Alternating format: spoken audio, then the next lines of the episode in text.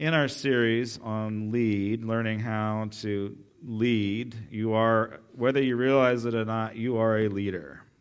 You are leading something.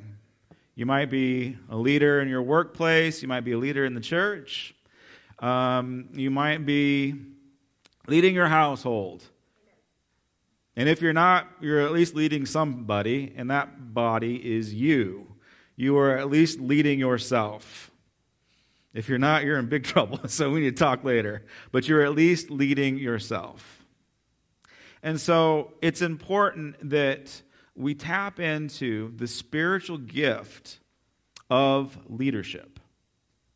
Everybody has access to it. Everybody can, can say, you know what, I need to apply this into my life a little bit more. So you can access the spiritual gift of leadership, even though you might not feel like you're naturally inclined to be a leader. I am not a natural leader, believe it or not. Like, I'm an introvert.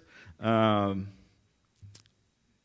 I just, I don't really feel the need to be, well, let me rephrase. Sometimes I feel like I have to be in control.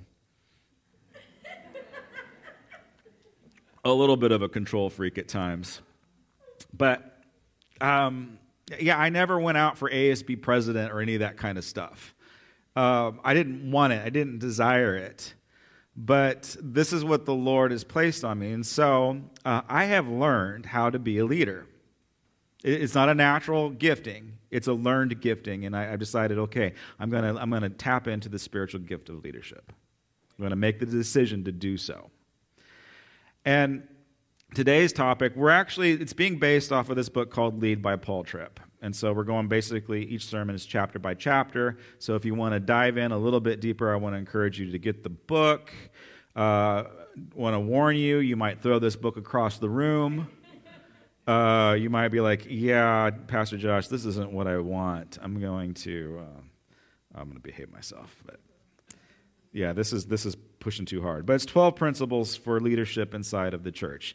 I want to I want to develop a church culture that's healthy, that has good leadership across the board from, you know, leadership from the pulpit to leadership to who's scraping the gum off the carpet. It's important. Every little bit, every little thing that we do is important. Today's topic is called war. That's, that's, that's the name of the chapter war. What do you think they could be possibly talking about? They're talking about the idea of spiritual warfare. It's a real thing. Do you know that, uh, that you have always been at war? There has not been a single day in your life when you have not been warring. Whether your position might be a passive, submissive position, or maybe you're just completely clueless, you are being bombarded by bullets, whether you realize it or not.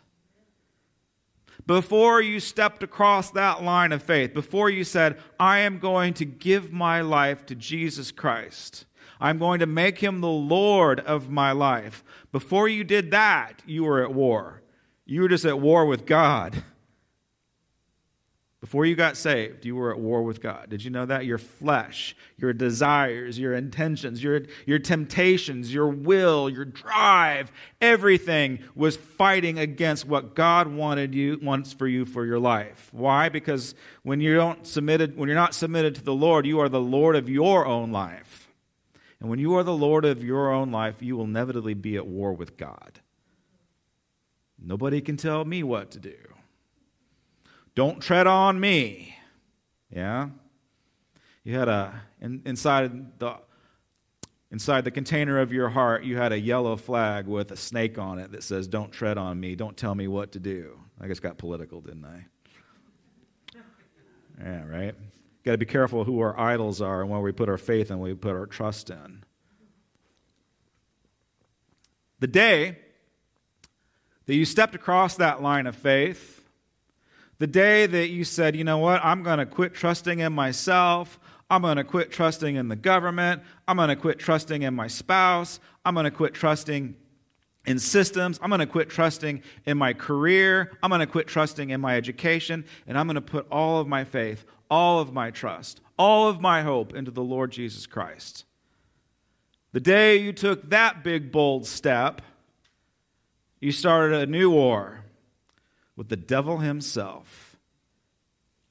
Before you were saved, he was just ignoring you. You were insignificant. You had no plan. You had no purpose. The day that you came into faith, you got a whole new plan. You have a whole new purpose. You have a whole new destiny.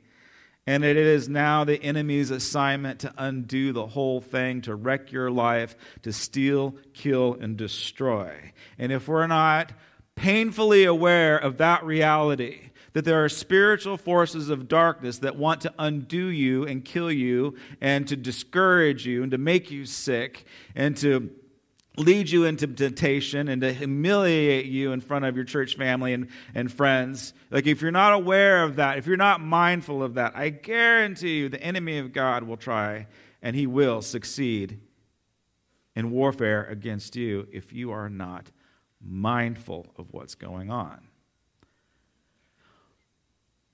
In Paul Tripp's book, which is great. It's only one chapter dedicated to the, idea or the concept of spiritual warfare.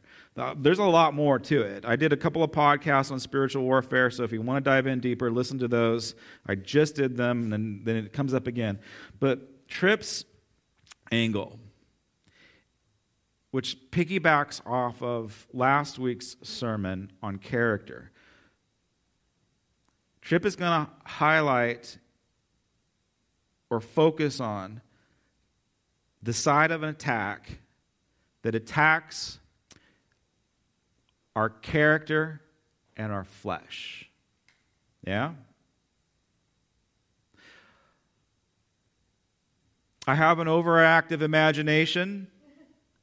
I like sci fi movies. I like fantasy movies. I'm a big Lord of the Rings fan. I'm a big, you know, C.S. Lewis, Narnia fan. Like, I just like, I like it. I like the, you guys know this about me. I like the extraordinary. I like the miraculous. I like the spiritual. I'm, I'm, I'm wired that way. I'm, I'm spiritually minded, I guess you could say.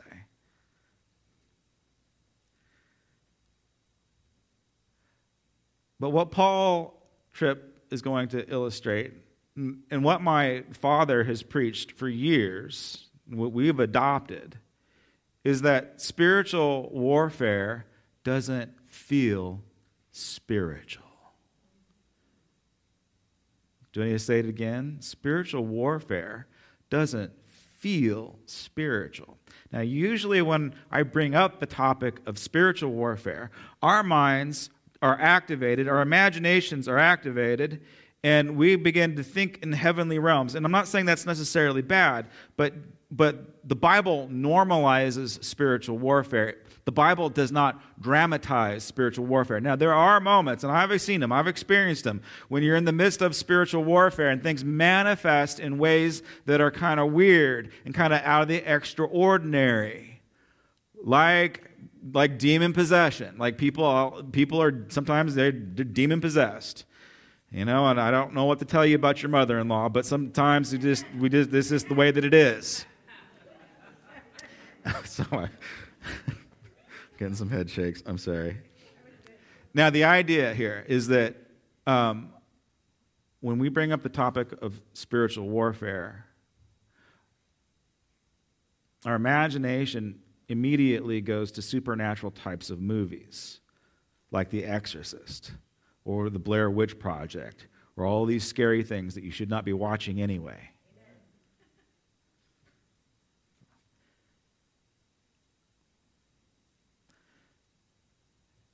Spiritual warfare doesn't always manifest, hardly ever manifests in something weird. Hardly ever manifests in a dream or a vision or a prophecy or a deliverance. It's again, the Bible normalizes it. The Bible is a book that, is concerned about character and development and, and spiritual maturity. Like, if you really want to uh, fight spiritual battles, you need to become spiritually mature. Now, if you are like me, you might be uh, This, is, this will tell you what I've been watching this week. You might be force sensitive. You know what I'm talking about? You might be force sensitive. You might have a little bit of the Jedi spirit in you, right? Some people are just naturally wired spiritually. Maybe they sense certain things. Maybe they can. Maybe they know something that's going to take place before it happens. Maybe um,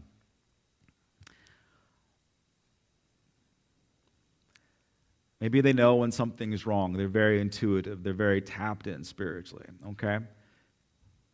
Ready for this? Hang on to your seats.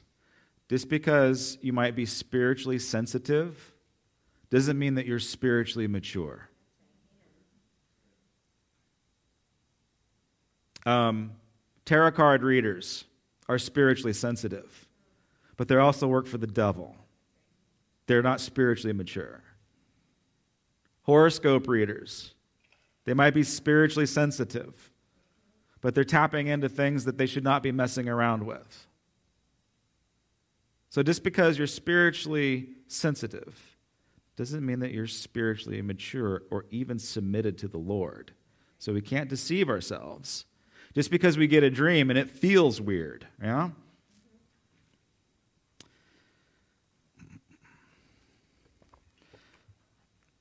I'm going to read a couple of scriptures.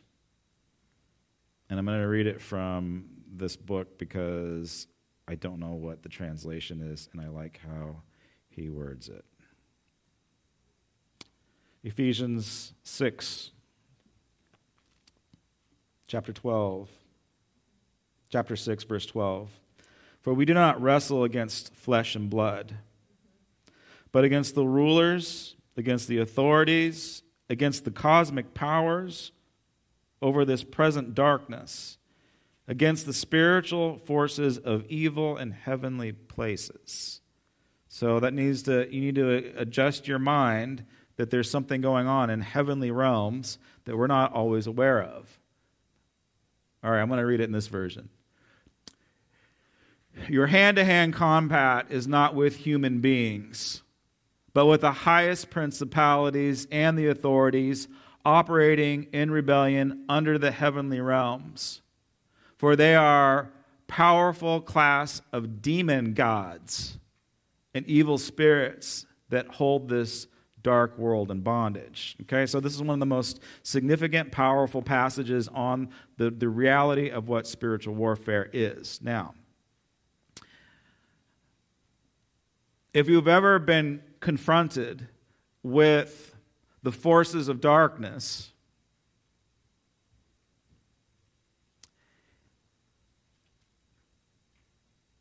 it can be an ominous feeling. Specifically, if you are not walking with the Lord. Again, um, before you were saved, the devil could care less about you because you're just one of his playthings. You're not a threat to him. But once you become a threat to him, once you give your life over to the Lord, it is the enemy's job to, to scare you, to, to make you live in a constant state of fear, to, are you ready for this? To tempt you the, the enemy of God, his number one strategy is temptation. Temptation doesn't feel spiritual because temptation is a carnal desire, it is a fleshly um, impulse. It is what our old man or our old woman, our old person, you are a new creation now, but your old person is trying to resurrect itself and it wants it desires the things that your old person has. And so your spirit person is at war with your old person. Does that make sense? All right. I have a have an illustration. Oh patricia i forgot about your little event. All right real quick let's get her done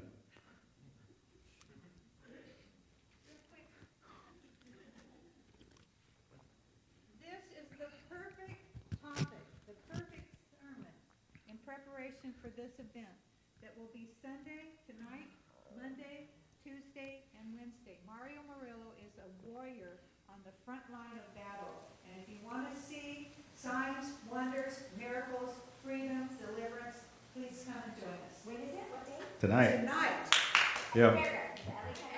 The LA LA County Fairgrounds. County Fairgrounds. LA County Fairgrounds tonight. Mario Murillo has been around for a very long time. He's a man of character. He's a good, godly man. So you got my, you got my endorsement. Okay. Um,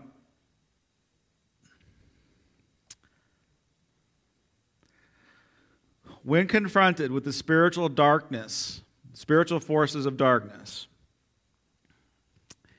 the fear that that impulse implies is to get you to fall to temptation. That's what the enemy of God wants you to do. He wants you to fall to temptation. There is a historical character who confronted the devil, and he tried his hardest to combat this evil. He went through all the motions, he said all the right things. And yet, in, in the end, he failed. I'm not talking about Faust. Uh, I'm talking about Benny. Benny, the character from the epic movie The Mummy. Okay, so we're going to show the Mummy movie. We're going to show a clip from the Mummy movie. And so, heads up, there's a mummy in the Mummy clip. And it might be a little scary for some of you. So just like close your eyes and, and cover your ears. But this is an illustration that I think and I hope will land. So let's bring the lights down and let me show you Benny's failure. Okay. Scary moment. But do you want to know what the scariest part of the whole thing is? Is that he called Satan Lord because the enemy of God was offering him what his heart's desired, which was gold. See, that's what we really need to fear. We don't need to fear the monsters, we need to fear ourselves and our own fleshly desires. That's where the real battle takes place. It's not in spooky monsters. It's not by devils hiding behind pitch, you know, behind bushes with their pitchfork ready to jump out and get you. It's not about weird dreams. No, it's about our character. I want to reference you back to last week's message on character from Pastor Michael Jones. Because the enemy of God is going to test your mettle. He's going to test your character and you can you can face off against the enemy of God and you can pull out your cross and you can say some magic prayers or you can pull out some amulets and think that it's going to work and, and you can put holy water on your doors. You can do all of these things. Okay, ready for this? You can you can speak the name of Jesus. Now don't get me wrong, there is power in the name of Jesus. But just because you know the name of the Lord doesn't mean that the Lord knows your name. Just because you've got some scriptures memorized doesn't mean that it is living inside of your heart. Could you imagine the frustration of the religious folk that knew all these magic words and they even did all the things that Jesus were doing? And when, it, when, it, when the time came and when then Jesus is separating the goats from the sheep, he says, uh, Look, look, you did all these things in my name, but I never knew you. I know, I know you know my name, but I don't know your name. And so this is a self deception. We tend to think that we're spiritually mature because we've got all the junk around our neck, but it's not doing us any good because we fall prey to temptation. He just wants to scare you into falling into temptation. Do you think, despite Benny's knowledge, and his wisdom on all of these spiritual things, do you think that Benny is a man of character before he, before he blew it? Do you think he's a man of character? Do you think Benny was going to church every Sunday? He's got the cross, right? He's got the words, but do you think he's going to church every Sunday? Do you think he's fellowshipping with people? Do you think he has any level of accountability into in his life? Where do you think Benny is hanging out at, on the weekends? He's hanging out at the bar. He's hanging at the Casbah.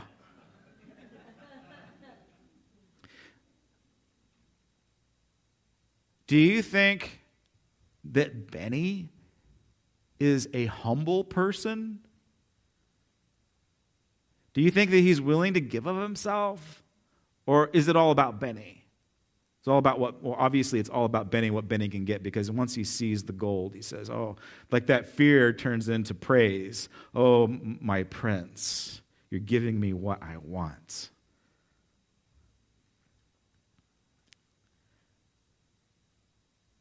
Do you think Benny knows that there is a holy, good, and loving God behind the scenes that has already won the victory and that has already won the battle? Clearly not.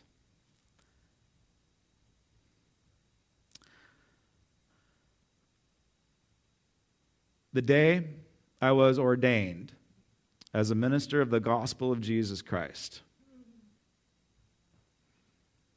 it was a cool moment going home. As it normally is, I always, you know, when I'm driving home, I noticed that, you know, my gas level was low. I always take it down to the line, uh, down to the line or below the line. It's like, oh man, I'm not going to make it home. I better get some gas.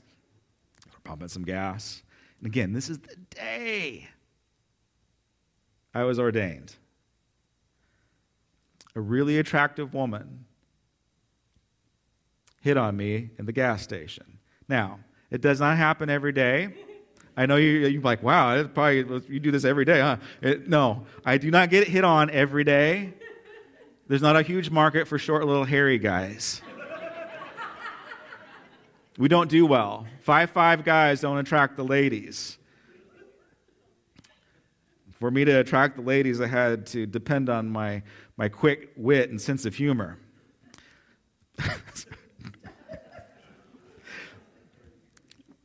But it was, I'm a hunk of, hunk of man, whatever my wife said, yes. Um, but it was so bizarre. It was so blatant. It was so natural because it was appealing to my flesh. But it was very spiritual, right? And once I was able to put my mind into a mindset like, wait a minute, this is a play. This is this is this is spiritual. Once I was able to uncover and unveil what the enemy of God was doing, then it becomes laughable. Uh, incidentally, it's uh, it, temptation has always been one of those things that, that the enemy of God has tried to get me on. And any person that steps into ministry, into leadership, uh, you will be tempted wherever your weakness is, continually. And it doesn't go away. You can try and pray it away. You can try to amulet it away, but it ain't going away. Why? Because your character needs to build. It needs to be strong. You need able, you need, God wants you to, develop into a spiritual maturity where you're walking in integrity. And so you have to ask yourself, what? There's a lot of things you need to ask yourself. Uh, what is your purpose? What is God's purpose for your life? That's a good one. You need to ask yourself, I think this is relevant. You need to ask yourself if the Lord takes you today, are you going to be okay with that? Life is short, it's uncertain.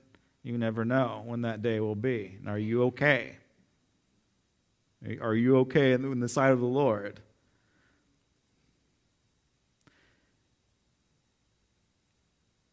And in the area of spiritual warfare, you need to be honest with yourself and ask yourself, what is my weakness? And you can't lie to yourself. We're masters at lying to ourselves. And so you need to be able to be in the context of a spiritual community where you can ask other people where your blind spots are. Can you do that? Can, are, is there people built into your life that can give you accountability, that can show you where your spiritual blind spots are? The desires of the flesh. Maybe it's not sexual, maybe it's financial. Maybe it's not financial. Maybe it's pride. Maybe it's not pride. Maybe it's your desire to control, manipulate people. I can keep going, right? Those are all desires of the flesh. What are your weaknesses? What are your desires? Where is the enemy of God tempting you? Now, the antidote to this, the, the, the way that we become spiritually mature, three things. One is that we must become um, humble in heart, meaning that we need to know and understand the condition of our hearts. We have to have our position of our heart always has to be in a, in a, in a position of humility. Benny was not a humble man. You could tell by the way he dressed, right? And all the, he was just flashy. He was not a humble man. So humility says, okay, I want to be God's vessel. I want to be used by God. But I have to humble myself and submit myself to his ways. Humility means that you cannot access spiritual power within your own means. That you have to be submitted to the body of Christ in order to fully flourish in the midst of spiritual power. Again, everybody, not everybody, but some of us are more spiritually sensitive than others. Yeah?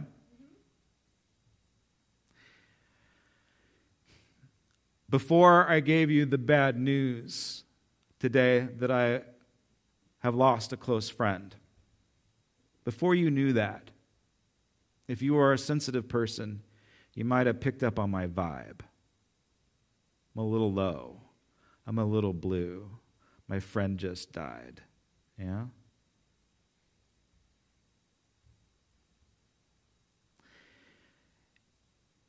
And if you're not in relationship with me, if you're not doing community with me in the church, if you didn't get the memo, you might come in, pick up on my vibe, and say, There's something wrong with Pastor Josh. The enemy of God's got a hold of him. But see, you just don't know, right? So, this is the importance of being completely connected to the body of Christ because information is key. And the way that God communicates to us is this level, but it's also through each other. And so you have to be connected in order to truly understand what God's will is and where He's leading us.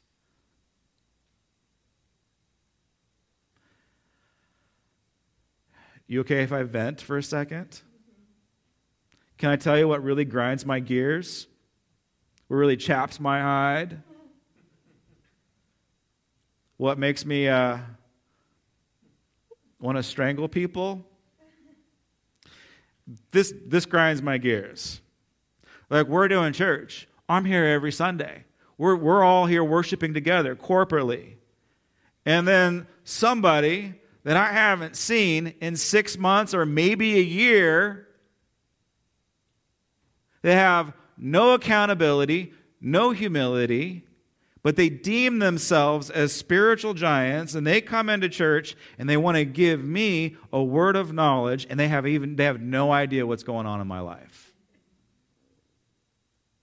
And then they want to give me a word like oh pastor josh i can sense that there's a dark cloud on you. Well yeah there's a dark cloud on me. My friend just died. Don't put your juju on me unless you're willing to be in relationship with me. You know what was amazing about michael friesen is he cared.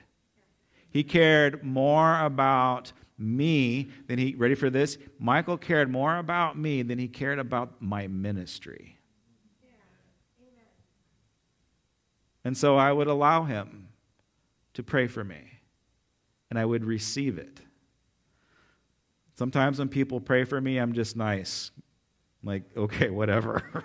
it's like I do not receive that word, I do not receive that prayer uh, okay, Benny, go back to your charms and go back to your crystals and go do your thing. But I'm gonna just like brush that off. That no, thank you. No, I want to I want to receive words of God from people that are close, and that are connected. Does that make sense? That's what humility does. That's what character does. That's what strength does. You have to be wise in whom you allow to give you spiritual direction and wisdom. Do not receive, listen to me, do not receive spiritual guidance from self proclaimed saints that have forsaken the gathering because they're people of, of no accountability. They're people that maybe they're gifted, but just because they're gifted doesn't mean that you're mature. So don't receive words from people that forsake the gathering. Like the gathering, it's Sabbath. You don't want to receive words from people that don't Sabbath. You don't want to receive words from people that jump to every single new spiritual class that is marketed on the internet. That's like Benny pulling out all these different little charms and, and quoting things. Like, don't receive words from people that, that have a short attention span on what tickles their fancy, what tickles their ears. No, you need to be consistent in the Word of God. Like, this is a great book. I love it sometimes. Again, I want to throw it across the room at other times. But this book does not replace the Bible. My friend, Alan Stretch, he's just doing a thing. He's like, hey, guess what I'm doing? I'm like, what are you doing, Alan? He's like, I'm not reading books anymore. I'm not reading commentaries anymore. I'm not reading any of the theological stuff anymore. I have freed myself, and the only thing that I read is the Bible. And I can't tell you how, feel that, how good that feels. Isn't that interesting? So, it, the, the, the text is our primary source, the Bible is our primary source. That's good, but the, the, this is the primary source. Yeah? Okay. So, point number one humility. You need to be able to walk humbly before our God, and that's a difficult thing for most of us to do. Secondly, is that we need to have, and I already kind of alluded to this, we need to have our eyes open. To, okay, in the spiritual realm, you need to have your eyes open. You need to know that we're, we're functioning in the area of spiritual realms. There are spiritual forces of darkness that want to undo you. They have a plan. You might not have a plan for your life, but I guarantee you that somebody else does. His name is Beelzebub. He's got a plan for your life. You need to be around people where you can talk openly about spiritual warfare. And back to Trip, you need to talk openly about what your temptations are. Yeah? Or can you do that? Like, again, you need to be able to be transparent about where your weaknesses are. That's called accountability. You need to be, you know what was amazing about, I'm sorry, I keep on talking about my friend. You know what was amazing about Michael Friesen? He was extremely transparent. I'm like, Michael, I, I kind of feel uncomfortable about you telling me this right now. But he was so open about his life and so transparent about his life. Like, I mean, I probably know more than most because I was his pastor, but he told me everything. He had a confessional lifestyle. He, he, con, he confessed it. He confessed and warred against where his mind went. He's like, I'm, I'm, I'm struggling with this. You have to be, when we build in accountability in your life, when you're like, okay, I'm going to be accountable, when you are accountable, you need to be able to tell this person that you're accountable with where your mind wanders and what you think about. The mind, there is a battle. We're talking about war. The battlefield takes place in the mind. And so, what you think about will eventually guide and lead what you feel about, but what you will also become.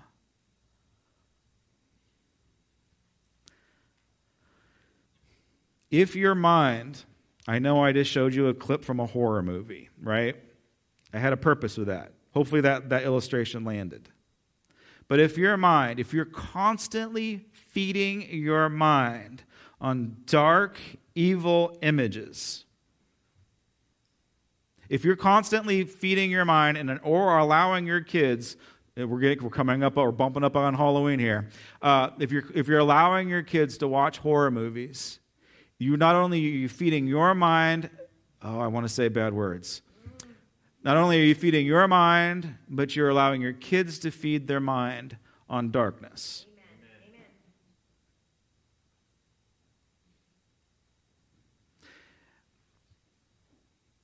If you're, all right, let's pick on something else besides movies. If you're constantly feeding your mind on all of the negative things that are happening political, politically or in the world, like I'm, then they're legit. Like, I'm not saying that you don't need to wake up and be aware of what's going on, but if that is your constant stream of diet, if that's the only thing, if you're just ruminating on all these horrible things that all these horrible politicians are doing, like if that's what your entertainment is, if that's what you're feeding your mind on, whatever you feed your mind on, you feed your soul on. If you are always thinking about and ruminating, ready for this? If you're always thinking about and ruminating on the day that you were abused, or the day that you were hurt, or the day that you were abandoned, I know that that's some deep wound stuff. I get it. The Bible says if you're ruminating on it like a cow is chewing on its cud, and you just keep on eating it, and you just keep on eating it, then your mind just gets darker and darker and darker. If you're unable to forgive, then your mind is, is trapped. The battlefield is in your mind, and you're losing that, that fight. You lose the battlefield in the mind, it will influence your soul. The mind is, I mean, it's a weird mind soul connection. But when we're thinking about stuff, when we choose to think about stuff, you're using a muscle, and it's called your brain. And once that brain gets dark, it's going to, it's going to influence your soul. And your soul will begin to change its character. It will begin to change its will. It will begin to change its personality. If you begin to, if you're continually thinking about all of these negative things, your soul will transform into a negative person, a negative persona.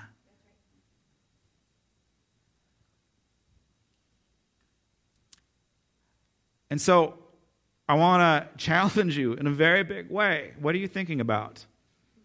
What are you thinking about? What's on your mind today? I want to encourage you that the antidote, if you're thinking about constant negative, scary, depressing, horrible things, like if you're, if you're a constant diet of that, I want to encourage you to the 4 8 principle. Philippians 4 8. It's back there on that wall. Whatever is pure, whatever is lovely, whatever is admirable. If anything is excellent or praiseworthy, you constantly think about these things. Transformation of the mind will direct the soul, which will literally change your personality. Some of us need a personality change. Yeah? Now, once your personality is transformed, once it is submitted and aware, then it needs to submit wholeheartedly to the Spirit.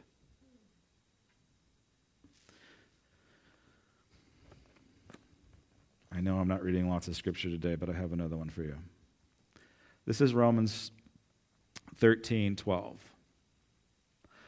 The night and I don't know what translation this is, so don't put it up on the screen because I know that's the wrong one. Just listen. The night is far gone, the day is at hand. So then, let us cast off the works of darkness and put on the armor of light. I love that. We need to put on the armor of light. Let us walk properly, as in the daytime, not into orgies or drunkenness. Okay, I know that a lot of you haven't been to an orgy lately. It's just the Bible. I'm just reading the Bible. I'm sorry.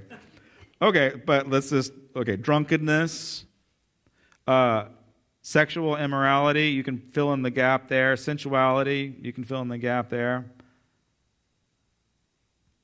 in addition to those big heavy ones, not in quarreling and jealousy. Isn't that annoying when the Lord lumps uh, quarreling and jealousy with orgies? I'm just, mean, we to think about this. That's how important it is. I mean, we thought sexual immorality was bad. You know what's just as bad is quarreling and jealousies and gossip and slander. It's just as bad. Fun stuff, Bible stuff. I wouldn't have written it that way. But put on the Lord Jesus Christ and make no provision for flesh to gratify its desires. Galatians 5. For the desires of the flesh are against the spirit and the desires of the Spirit are against the flesh. For these are opposed to each other to keep you from doing the things that you want to do. You want to be a good person. You want to walk rightly with the Lord. You want to be a respectable person in your community. You want a better relationship with God. And why can't you do it? It's because your flesh is a warring against your spirit. And you, you, need to, you need to let your spirit win, and you need to kill the flesh. All right. And then finally, so first point, humility. Second point, accountability. And then the third point is that when you accept that call to follow the Lord, when you, when you come to the realization that you are no longer at war with God, that you are at war with the devil, whenever you find yourself in that position, Whenever the mindset clicks that I'm in a war, you need to figure out where you are at. Because warfare in ministry is, is, not a, is not a fortress defending type of warfare. Once we begin to cloister, once we begin to seal off our four walls, either in church or whether our own personal life, where we decide, okay, this is, this is our little social group, this is our little club, we're not going to let other people in, these people scare me, I don't like them, we're going we're to just like not let them in. Whenever we cloister, whenever we put up the walls that don't allow people in, whenever we say to ourselves, we're just going to be safe here, um, that's a warfare strategy that's doomed to fail. Just ask King David. I brought up this one a couple weeks ago. King David, uh, he was like, Man, I'm tired. I've been fighting a long time. I need a break. I need a vacation. I'm not going to do this battle. I'm going to stay home and I'm going to relax. But when we find ourselves in spiritual warfare, you can't stay hidden in the walls of the castle. Your most and safest place is on the front lines, fighting. Once we take this, I need to, I need to play it safe attitude. I need, to, I, need to, I need to make sure that everything is okay and we're just going to balance and we're going to maintain. I'm going to relax a little bit. I'm going to get a little lazy. Once we do that, uh, what happened to David? How did the devil get him? How did this spiritual warfare thing play out? It was temptation. It was that devil holding out and you know in front of David a handful of gold, or in this case, a handful of Bathsheba.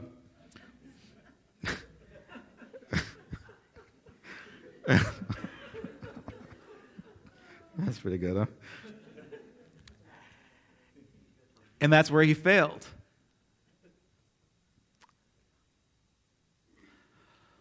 So, strategies for spiritual warfare. One, humility. Like, know your weaknesses, Know where you need to help. Need help. Two, accountability. Make sure you have people in your life that are telling that are there to tell you uh, what you need to hear and not what you want to hear. And then three, look, this isn't a passive thing, and we need to quit being passive in our faith, meaning that we need to share our faith and take a risk. That we need to pray for people that we see that are in need. That we need to help out at the food bank when we don't want to it means that when we need to go to that Bible study, when we want to stay home and, you know, binge watch Netflix. You want to know what Michael's last thing that he did? His last evening event? He was at a Bible study Friday night.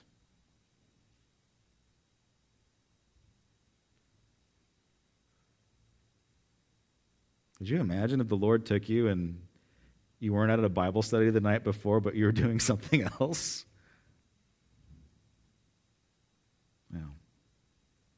All right. Um, let's wrap her up.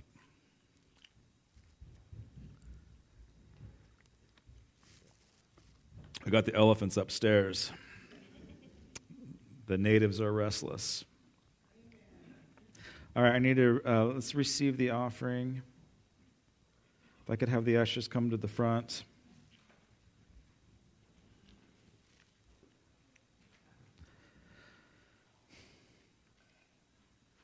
And if I could get the band to come to the front too.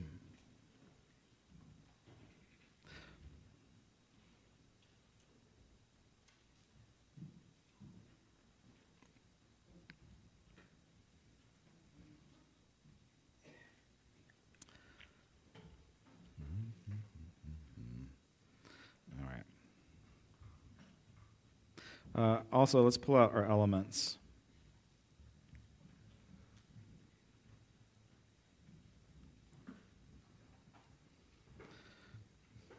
I got the gluten free one today, not on purpose.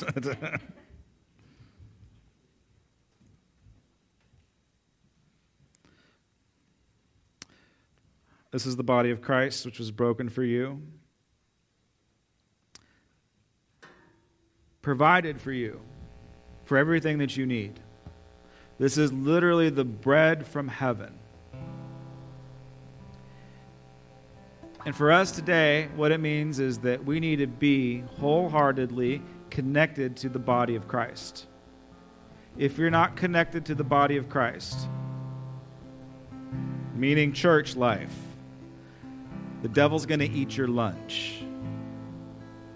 You might deceive yourself thinking that, oh, I'm special. I'm too special for church. I'm too special for accountability. I'm too special to be humble. Don't deceive yourselves in this season. Get around people that will tell you what you need to hear, not what you want to hear. The body of Christ is here to support you. Receive the body of Christ.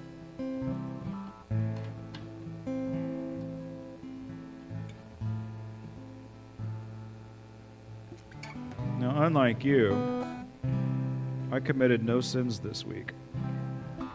I thought no negative thoughts. I didn't want to kill anybody in my mind. I did nothing wrong. I'm a good person. All right. You're not a good person. You are a saint. And so let's start acting like one. This is the blood of Christ that purifies us from all of our sins, the sins of the flesh and the sins of the mind. Without the shedding of innocent blood, there is no forgiveness of sins, because we are broken vessels. But He is here to make us a new creation, and He does that by the blood of Jesus Christ. Receive the blood of Christ for your perfection, becoming a new creation. Heavenly Father, we thank you so much for your goodness and your kindness and your gentleness. And I pray right now that we will do some spiritual warfare and that we will direct our minds on things that are good, things that are pure, things that are lovely, things that are admirable, things that are praiseworthy, and things that are excellent. May our spiritual warfare begin in our mind and what we think about, and then be expressed on how we act personality. Heavenly Father, I pray that you will bless this offering. So, this offering will do spiritual warfare against the spiritual forces of darkness in this land. May it literally undo the works of the devil. We thank you so much for your faithfulness in dark times. We thank you that you are the light in the valley of the shadow of death. And we have no reason to fear because you are with us, and your rod and your staff, they bring us comfort. So we find it in this season. We love you, God. God bless you as you give back to the Lord.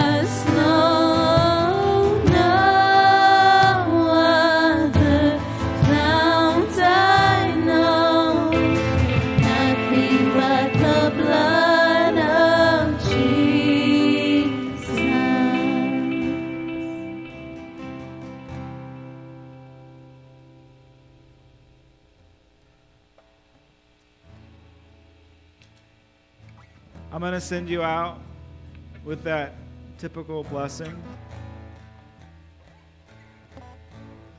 But you need to be mindful that you are walking out into the front lines today. That you have a real enemy,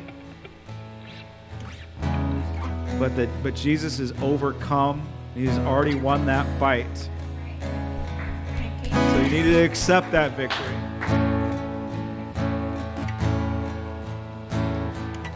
So when you receive the blessing today, I want you to even receive it as an assignment and as the power that you need to confront the spiritual forces of darkness.